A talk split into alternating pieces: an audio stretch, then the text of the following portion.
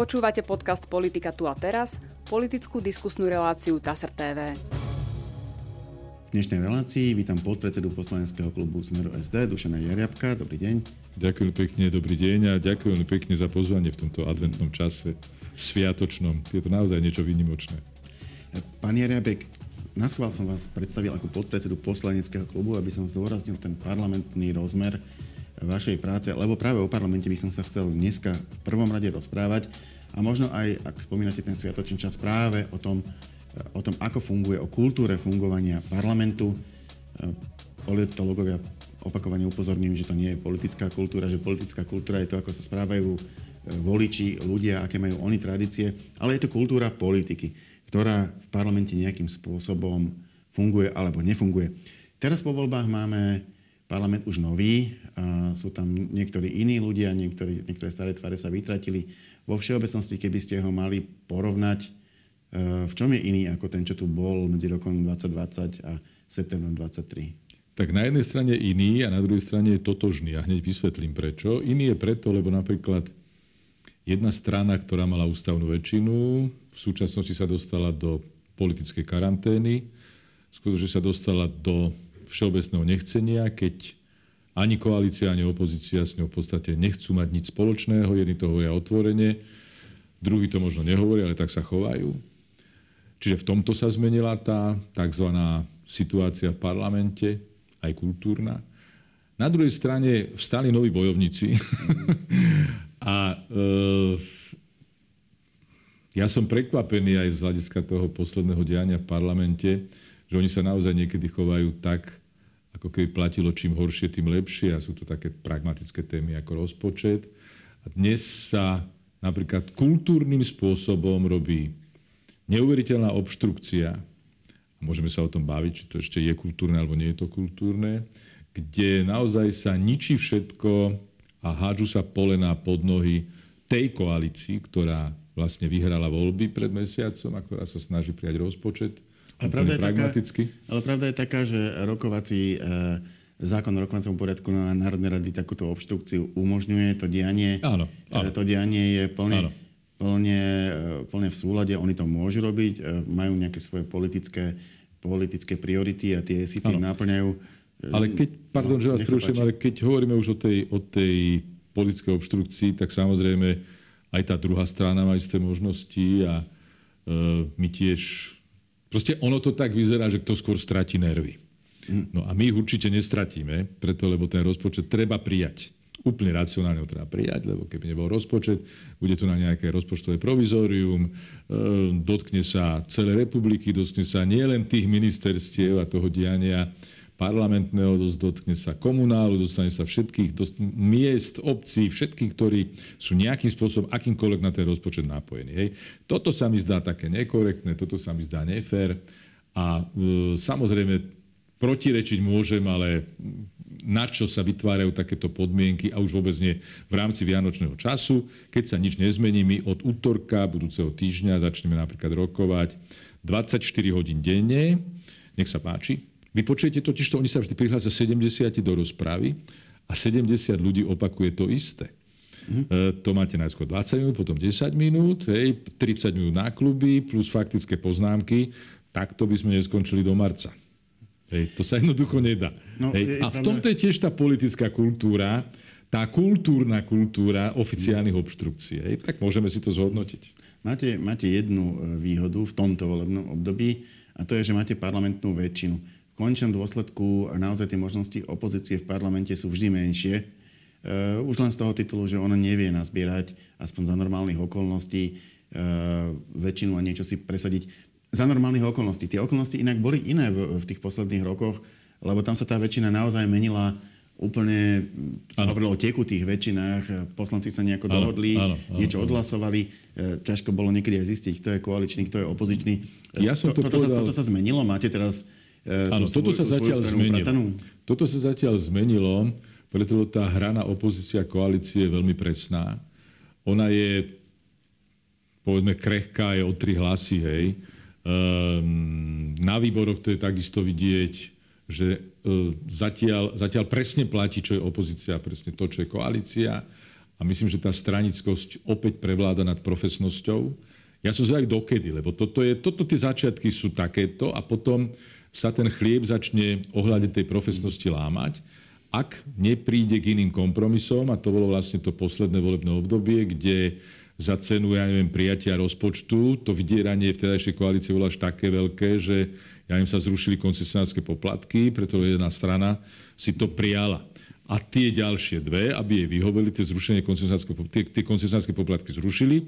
No a dnes vlastne, keď už teda hovorím aj o tejto sfére, žneme tie výsledky tohto rozhodnutia. A tí, ktorí to rozhodnutie spôsobili, kritizujú nás, že to nevieme akýmsi spôsobom za 2 mesiace vyriešiť. Tak to je nekorektné. Hej? No, fakt je, že ešte pred voľbami sa RTVS odsúhlasili väčšie peniaze a v rámci šetrenia ste im celkom veľa zobrali. Čudujem sa, keby sa z toho tešili. Oni už boli nastavení proste podľa mňa na iný rozpočet. No, na jednej strane máte pravdu, na druhej strane vzniklo tu na niekoľko otázok, že tu nám treba riešiť veľmi urýchlene veci práve toho rozpočtu. Treba sa pýtať, prečo tie voľby boli až pred mesiacom, prečo tie voľby nemohli byť pol roka predtým a nemohla nastať, vznikol by čas na istú inú prípravu, len pochopiteľne to zase súviselo s tými ďalšími vecami a koaličná väčšina a pani prezidentka a tak ďalej a tak ďalej. Nechcem to rozoberať. Sme v tomto stave, voľby sme chceli vyhrať, to sa nám podarilo, budeme to riešiť. A riešime to stále. Teraz jednoducho ste, objektívne ste v časovom strese, ktorý nemusel byť. Dobre, vráťme sa ale k tej kultúre, pretože väčšina strán pred voľbami sľubovala, že sa tá kultúra ako keby zlepší. Vy hovoríte, že vstali noví bojovníci. Ja to mám poznamenané, že napríklad vo foyeri parlamentu došlo k veľmi ostrej slovnej potičke práve vášho poslanca Jána Mažguta s lídrom Hnutia Slovensko Igorom Matovičom, po ktorom predseda parlamentu Peter Pellegrini normálne zakázal točiť tieto spravodajské rozhovory priamo vo foaje a vyčlenil na to špeciálne priestory. Toto ako keby nebola známka zlepšenia tej kultúry, ako vy tam fungujete. Viete, pán aktor, vy ste vlastne v tejto chvíli použili jedného extrémneho poslanca. Sú možno 3 alebo 4. Ja by som ani to krásne slovo Slovensko v tejto súvislosti nepoužil, preto, lebo je to pre mňa nepatričné. Proste sú to nejaké osôbky a v konečnom dôsledku tento pán Kostrnavý, on provokoval a provokuje stále. Viete, to je ako keď niekto chodí po ulici a hovorí vám kadejaké nepekné veci, až kým vy sa teda naštvete a teda jednomu prišijete a on potom zo seba robí martýra a znova vás. Ako tak na to netreba naskočiť. Aj tu na treba ako zachovať si chladnú hlavu, čo sa kolegovi Mažgutovi podarilo. Odišiel ho preč a tento pán Kostrnavý tam zostal ako taký nepochopený úbožiak s komplexami na chrbte. No, to je vaše videnie, on to určite vníma inak. Ja to vidím takto. Čo sa stalo potom, je opäť diskutabilné, preto nejakým spôsobom na to musel zareagovať predseda Národnej rady. No a aby predišiel takýmto škaredým veciam, ktoré si myslím, že mediálne nikomu neprospievajú, iba tohto pánka Kostrnavý zviditeľňujú a ja ako vôbec nemám žiadnu tendenciu sa vôbec o ňom baviť. Mne to je proste... Národná rada má pre mňa 149 poslancov a tohto človeka. Hej? Čiže to je pre mňa ako ľudský z hľadiska nejakého etického princípu konania, komunikovania. A teraz už sa vstávajú teda noví bojovníci a už sú minimálne 3 alebo 4, hej, ktorí tú kultúru majú absolútne inú, tú kultúru debát. Aj v tom foaje sa stalo ešte niečo potom. A to tiež bolo kvôli tomu, že tam boli kamery. A to bolo s tými deťmi, keď tam spievali v parlamente. Tak to je už absolútne nechutné zneužitie. Viete, ako sa slušný človek proti takýmto prejavom môže brániť?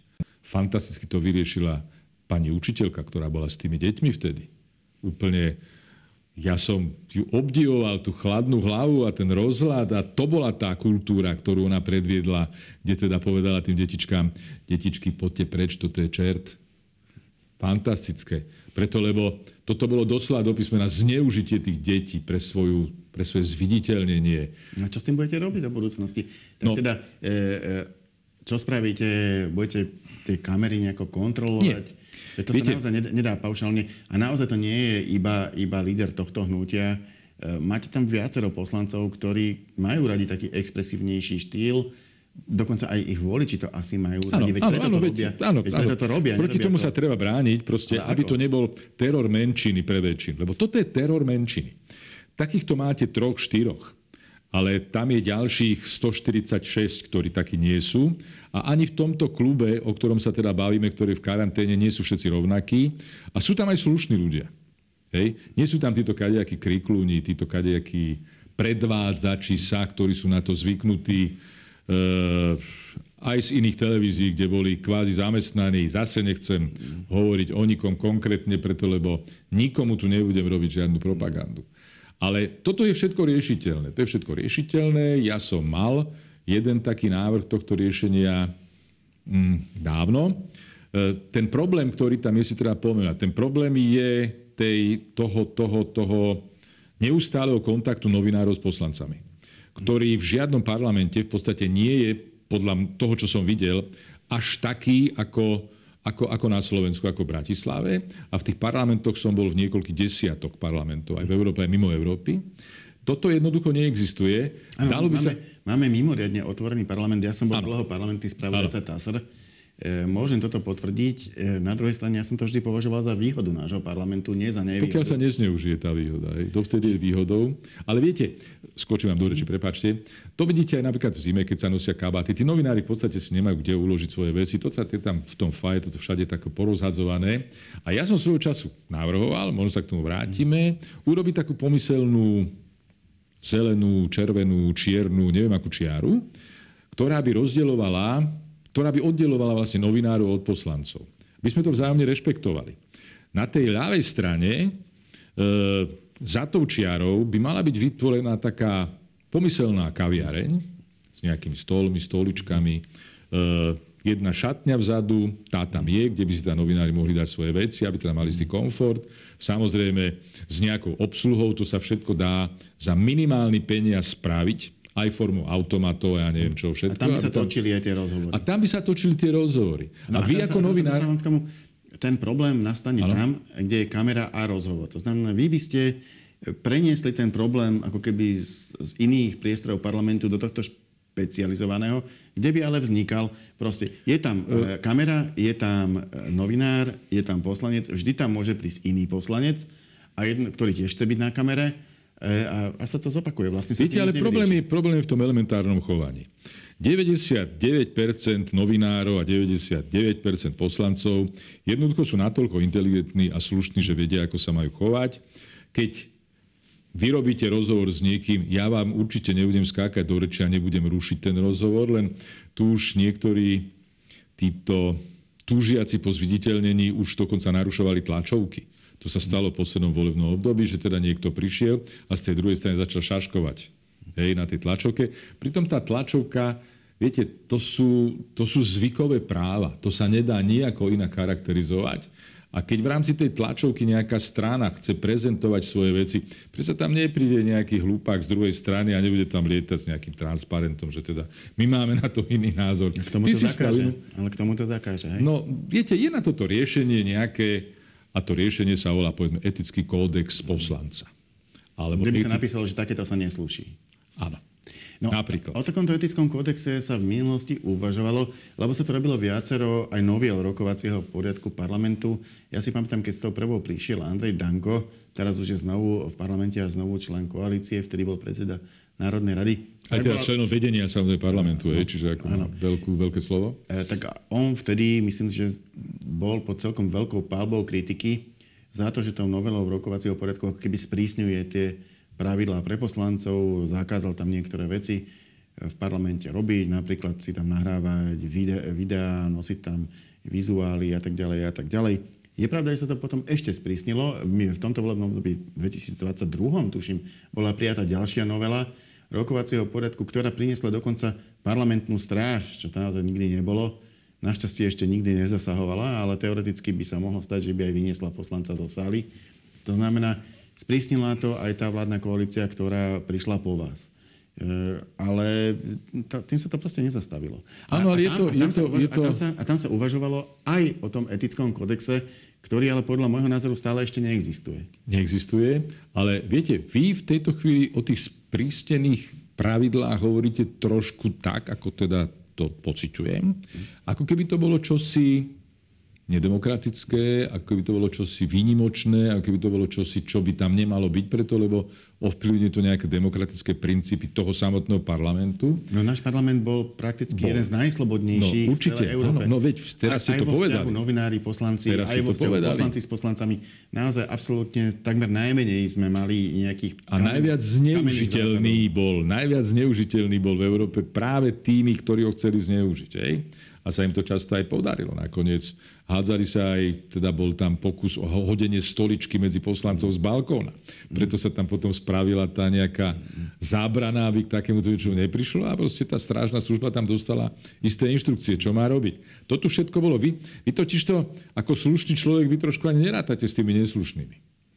Ale my sme sa mali odraziť od tých neslušných v prvom rade, aby sme rátali s takými situáciami, ktoré povedzme nikdy nenastanú. No... Poďme k tomu etickému kodexu. Je tá myšlienka mŕtva, alebo... Nie, tá sa práve oživila, táto myšlienka. Dokonca ja mám tu česť za tú našu stranu byť delegovaný ako ten, ktorý má urobiť ten toho prípravného výboru, lebo ten je jednoduchá vec. Ten člen prípravného výboru, ktorý má pripraviť ten samotný výbor, respektíve kto všetko by v tom výbore na nejaké... vyriešenie tejto situácie, to znamená na nejaké to prvé pomenovanie, čo všetko by v tom etickom kódexe malo byť. My by sme sa o to mali pokúsiť. Máme na to nejaký čas. Ja si myslím, že by tam mali byť zastúpení všetci predsedovia výborov, ktorí sú v parlamente a tí by mali tvoriť tú komisiu, ktorá by vytvorila ten etický kódex. No, môžete ju skladať ako rôznymi spôsobmi, ale podľa môjho názoru buď by som sa do toho vôbec nepúšťal, alebo by som sa potom púšťal na úrovni celého parlamentu, pretože ak by sa napríklad koalícia snažila nanútiť opozícii nejaký etický kódex, myslím si, že by to dopadlo veľmi zle. Nie. Význam by to malo len vtedy, keby ste sa aspoň väčšinovo zhodli aj opozícia, aj koalícia. S touto myšlienkou prišli práve ako keby naraz a ona vznikla na grémiu zhruba pred 2-3 týždňami, kde s tým prišli rôzne strany, opozícia aj koalícia, kde sa teda tam na tom jednoducho dohodli. Je na tom vôľa? No samozrejme, veď inak keby nebola vôľa, tak sa do toho vôbec nepúšťame. A práve tam vznikla tá myšlienka, že každá strana, lebo treba pripraviť aj tých ľudí, ktorí ten kódex pripravia. Každá strana delegovala svojho človeka, respektíve má delegovať, neviem, myslím, že do budúceho týždňa, človeka, my sa stretneme, pochopiteľne, keď tam budeme delegovaní a povieme si, kto všetko by v tej komisii na prípravu toho kódexu mal byť. Ten začiatok sme spravili a myslím, že to teraz bude pokračovať, že to ide celkom dobrým smerom. A v čom by ten etický kódex teda doplňal rokovací poriadok? Naozaj nemá zmysel dávať do rokovacieho poriadku nejaké veľké detaily. Nakoniec sa vždy dajú nejako obísť alebo... je možné doplniť to niečím iným ako ďalším zákonom, ale ako to spraviť, aby to bolo funkčné, aby to na niečo bolo. Rozumiem. Je niekoľko otázok, ktoré sa takýmto spôsobom otvoria, ktoré nakoniec by ste takisto otvorili. To znamená, v prvom rade, čo bude obsahom toho kódexu, či to bude správanie poslanca a v akých situáciách. Potom veľmi dôležitá vec, ako bude ten poslanec sankciovaný, ktorý sa týmto otázkam spreneverí. A tretia vec, kto o tom rozhodne, že bude sankciovaný. Koalícia hlasovaním a je... No viete, to si treba povedať. Tam je zase niekoľko možností. Hej. Najskôr ten kódex samozrejme musí byť prijatý väčšinovým, čo najväčšinovatejším spôsobom, najlepšie ústavným, čo by bolo ideálne. Isté, ale veď na to sme sa stretli. My sa všetci zhodneme na tom, že ten etický kódex by mal byť. Len my ho ešte nemáme doformulovaný v tomto slova zmysle, čo som povedal. Hej? Ale my všetci cítime potrebu, aby bol. To je to najdôležitejšie. Nikto v tom grémiu. A tam boli všetky strany zastúpené. Dokonca aj tá, ktorá je v karanténe. Nikto nič nemal proti tomu, aby ten kódex etický existoval. To je prvý krok, podľa môjho názoru veľmi veľký, že každý cíti potrebu niečo s tým prosto robiť. Hej, to je to najdôležitejšie. A už teraz poďme ďalej. A čo by... Ešte by som mal jednu otázku. Lebo etický kódex, preto sa tie etické kódexy aj často tvoria dokonca v súkromných firmách, lebo zahŕňa aj ten rozmer, ktorý nie je úplne pevne zachytiteľný povedzme tým písaným právom, a to je akási slušnosť, vhodnosť, správnosť, nesprávnosť. Otázka je, ako ďaleko pôjde. Ja neviem, ak by prišiel poslanec do parlamentu napríklad v teplákovej súprave rokovať. Bude to v rozpore s etickým kódexom poslanca? No, viete, určite nebude napísané, že teda... Nie tepláky, hej? Ale to sú tak subjektívne veci, že však mali sme aj v tom minulom parlamente niekoľko poslancov a v súčasnosti máme takisto niekoľko poslancov, ktorí sú netradiční v tomto spôsobe. Ale viete... To sa všetko vyvíja. Kedysi si neviem predstaviť, že by niekto prišiel do parlamentu bez kravaty. Ja som bol v Sydney v parlamente a tam boli ľudia v parlamente vo svetroch. Áno. Napríklad. Kedysi bol tam... To nie je len, čo sa týka... To je všeobecne tá kultúra. Viete si predstaviť, že kedysi by niekto prišiel nie v obleku do opery, na operné predstavenie? No asi nie. Opäť som bol v Sydney na čarovnej flaute a ten oblek som mal jediný ja asi tam. Asi je tam teplo. Nikto iný.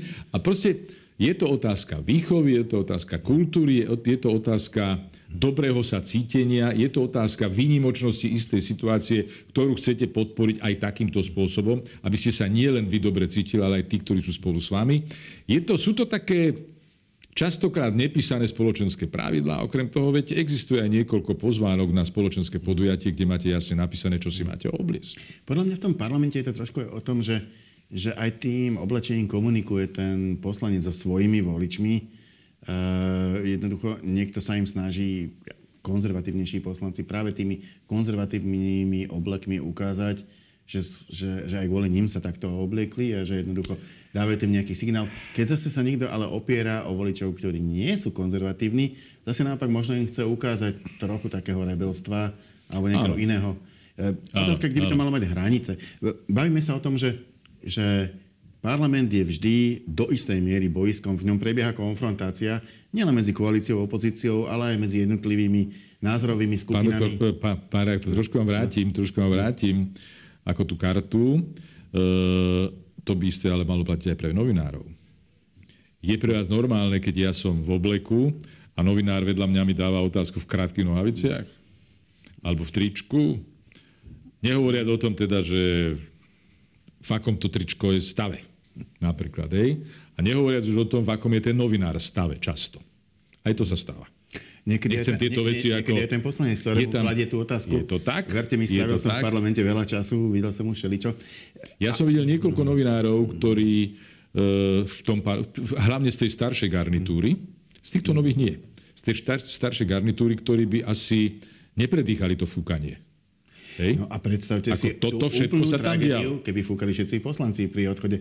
Zoberte si, že máte tam na západnej terase ešte aj takú reštauráciu, nakoniec, kto nešoferuje, ten asi si môže dať použiť pivo. Ja vám budem protirečiť. Ja budem v tejto chvíli protirečiť. Keď náhodou sa stane poslancovi, že je v takomto stave, rozhodne sám o sebe a rozhodnú o ňom jeho voliči, či tam bude aj na budúce, či sa to páči alebo nie. Ale novinár čo? Novinár je tam ten, ktorý tam prišiel kvôli niečomu inému. On tam prišiel pracovať. A on toho poslanca... Ja by som toto, ak dovolíte, ja by som si toto dovolil trošku rozdeliť. Ten poslanec, ten si to strašne odpíka, keď sa mu niečo takéhoto stane. Ten novinár, nikto ho tam neberie na zodpovednosť, nikomu nemusí fúkať. Ten jeho nadriadený je kdesi preč v redakcii a... Pardon. A tí kolegovia ostatní sa z neho smejú. To je všetko. Ešte možno, keď už sme pri tom vzťahu novinári, politici, určite by aj ten politik, aj ten novinár mali byť slušní. Mali by to dávať najavo aj tým, ako sú oblečení. Ale zase otázka je, že aké sú tie formálne pravidlá. Viem, že napríklad vaša strana s niektorými médiami vyslovene nechce komunikovať. A tam je potom zase otázka, že majú si politici vyberať tých novinárov, s ktorými sa budú rozprávať a od iných nebudú chcieť ani otázky počuť? Opäť trošku upresním, ak dovolíte. Čo je podstatou toho vzťahu novinár-politik? No asi predanie si... politiku a novinár... Áno, ak dovolíte, zo strany politika predanie nejakej informácie, ktorú ten novinár potrebuje. A to je niekoľko spôsobov. Veď aj vy a ja, vy sa tomu venujete profesionálne, ja parlamentne, aj vy a ja vieme, že informácia je tovar. A ten tovar má dnes takú cenu, zajtra inú cenu, pozajtra žiadnu. A zase ten tovar vy si môžete kúpiť všeobecne. Cez internet, v kamennom obchode môžete ho dostať, môže vám ho niekto darovať, zaplatíte, nezaplatíte, rôzne spôsoby. Hej? Čiže to, keď ja vám nedám ústne istú informáciu, to ešte neznamená, že vy sa tú informáciu nedozviete. Že nemáte k nej prístup. To znamená, máte si to odsledovať napríklad na stránke Národnej rady, môžete sledovať rokovanie... TASR, CITA a tak ďalej a tak ďalej. Hej. Tu ide iba o tú osobnú komunikáciu, jedna forma predávania tých informácií, z ktorou sú zlé skúsenosti. A preto si poviete, že nie. No, včera za mnou prišla tiež jedna pseudonovinárka, ktorej by som nedal ja na škole ani ten zápočet v prvom ročníku. No a začala bez absolútnych vedomostí rozprávať isté informácie, ktoré mi nevedela vysvetliť. Ale chcela na nej odo mňa odpoveď. Čiže kládla nejaký predpoklad do svojej otázky, ktorý ale nebol pravdivý, alebo ho nevedela prevázať. Napríklad. Alebo vám poviem iný príklad. To sa tam stáva, aby ste nehovorili o poslancoch. Vy ste, ja neviem, je nočné rokovanie, vy teda idete si umyť ruky, alebo idete si spraviť nejaké hygienické potreby a pred dverami stojí novinárka a povie: pán poslanec, keď bola objavená Amerika? Robíme tu takú anketu. No tak, moja zlata, ty si rob anketu, kde chceš. Hej, ja som tu maturoval kdesi, ja teraz som v inom probléme a teraz... Ale oni si proste vymysleli, oni dostali taký ten pokyn a teraz my predstavíme verejnosti toho poslanca ako totálneho blbca.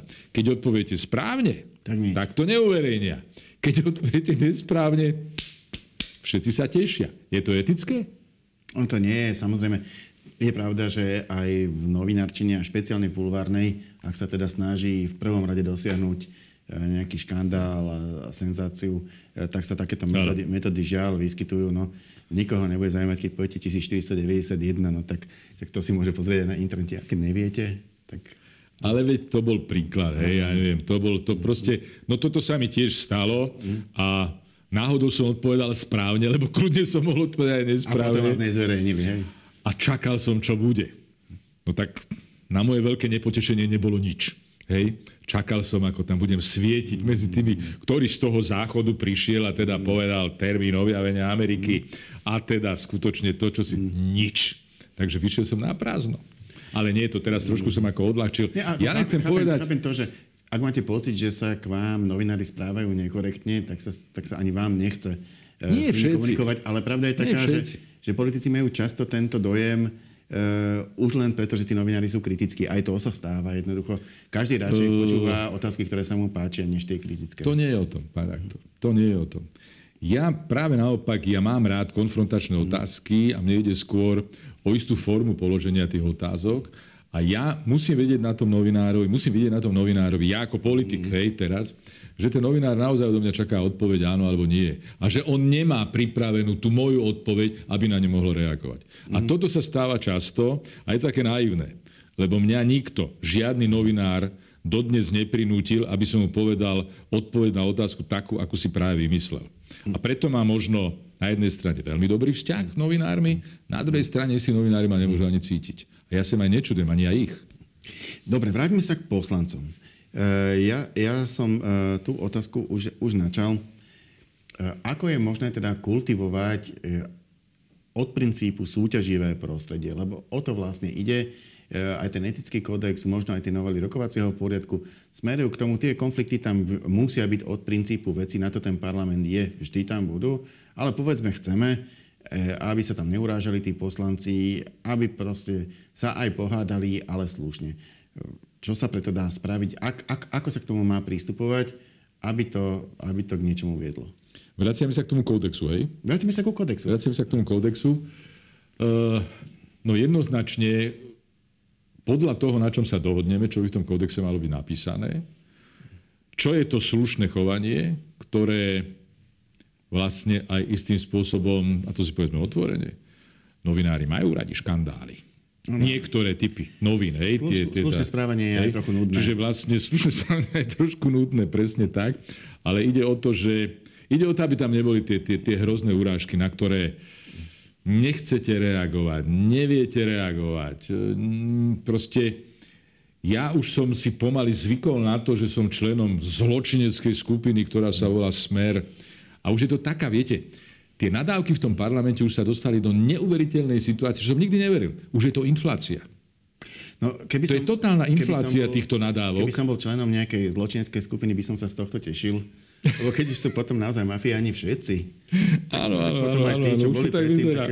Tak už sú na tom lepšie. Áno, áno. No toto sa tam deje. Ale proste to, čo niektorí ľudia sú schopní vypotiť, to je naozaj... A teraz čo teraz vy urobíte? Budete ich občianskoprávne žalovať, preto, lebo ja nemám občianskoprávnu imunitu, ja len trestnoprávnu imunitu. Áno, trvá to dlho, ale zároveň ich zviditeľňujete. Áno, tak povie o vás, ja neviem, že ste somár, neberte to teraz slom, a vy ho zažalujete a on pred každým pojednávaním, no idem tam, lebo som povedal, že je somár a stále si to myslím. A to zopakuje 20-krát, kým ten proces skončí, a potom sa vám ospravedlní jednou vetou niekde. Rektor, nie je somár. Najväčšia forma pohrdania je nereagovať. To je najväčšia forma. Ani vám to za to proste nestojí. Proste reagovať na tieto veci, lebo tým, že na ne reagujete, sa iba vlastne zhadzujete a dostávate sa na úroveň toho, kto... Len ono sa to veľmi ľahko hovorí a ťažšie sa to realizuje, preto naozaj niekedy je toho veľmi veľa. A na to je tam práve ten predseda Národnej rady, alebo tí podpredseda Národnej rady, alebo tí, čo vedú tú schôdzu, aby tieto veci vedeli eliminovať, zastaviť. A my na to máme páky v súčasnosti. Len sa to nedeje, preto lebo tí podpredsedovia a predseda sú vždy slušnejší, ako keby z hľadiska ich bolo neslušné používať isté metódy voči tým, ktorí sa neslušne chovajú. Proste je im to protivné. No tak tohoto sa asi budeme musieť zbaviť. A hovorím, tie metódy sú dokonca aj vy ste to spomenuli sám, veď je tu aj nejaká ostraha, ktorá môže toho poslanca za veľmi kultivovaných podmienok vytvorených, neviem, či viete. Preruší sa schôdza, vypnú sa kamery, všetko sa udeje v neverejnej časti a toho poslanca, aj keď bude kopať nožičkami, jednoducho tá stráž vyvedie z toho parlamentu, z tej rokovacej miestnosti a potom ďalej nasleduje istý výbor, ktorý rozhodne o tom, čo s ním ďalej. Touto cestou no, nikto nechcel doteraz ísť, ale asi sa tomu nevyhneme. No je to teda, a to už je posledná otázka, ešte cesta toho etického kódexu. Ak som správne pochopil, tá myšlienka sa oživila, dokonca sa k nej pridala aj opozícia niekoľko týždňov dozadu. Áno. Niečo sa s tým začne robiť, ale je to v úplných začiatkoch. Áno. Viete si predstaviť nejaký časový rámec, kedy by už mohlo byť niečo konkrétnejšie na stole? No, ten časový rámec ohraničí zrejme predseda Národnej rady, lebo on si túto myšlienku osvojil takisto, ako si túto myšlienku osvojila koalícia aj opozícia. Udialo sa to na grémiu, kde na tom grémiu je v podstate vedenie parlamentu. Hej. Sú to členovia, ktorí potom informujú svoje kluby. Tam sme sa na tom dohodli. Včera sme to realizovali tak, že za Smer som bol teda poctený touto funkciou, teda aby som bol v rámci tej prípravy a toho prípravného nejakého teda zoskupenia ľudí. No a ja sa určite na ďalšom grémiu budem pýtať, v akom je to štádiu, ako je to ďaleko. A je to na nás. Lebo hovorím, takých ako ja v tom grémiu bude viacej. Ďakujem pekne. To bola posledná otázka našej dnešnej debaty. Ja za účasť ďakujem Dušanovi Jarjabkovi. Ja ďakujem veľmi pekne a prajem skutočne vašim divákom a všetkým, ktorí nás pozerajú, pekné Vianoce, bez politiky. Nenechajme sa tuto štvať tými zlými politikmi. Ale proste nezabudnime všetci na to, že je aj nejaký čas pokoja, sú aj nejaké darčeky a sú aj nejaký teda nám, tí najmilší, ktorým chceme, aby nám bolo spolu dobre a v prvom rade veľa, veľa, veľa zdravia. Ďakujem pekne a my sa v našej relácii stretneme opäť na budúci týždeň. Dovidenia.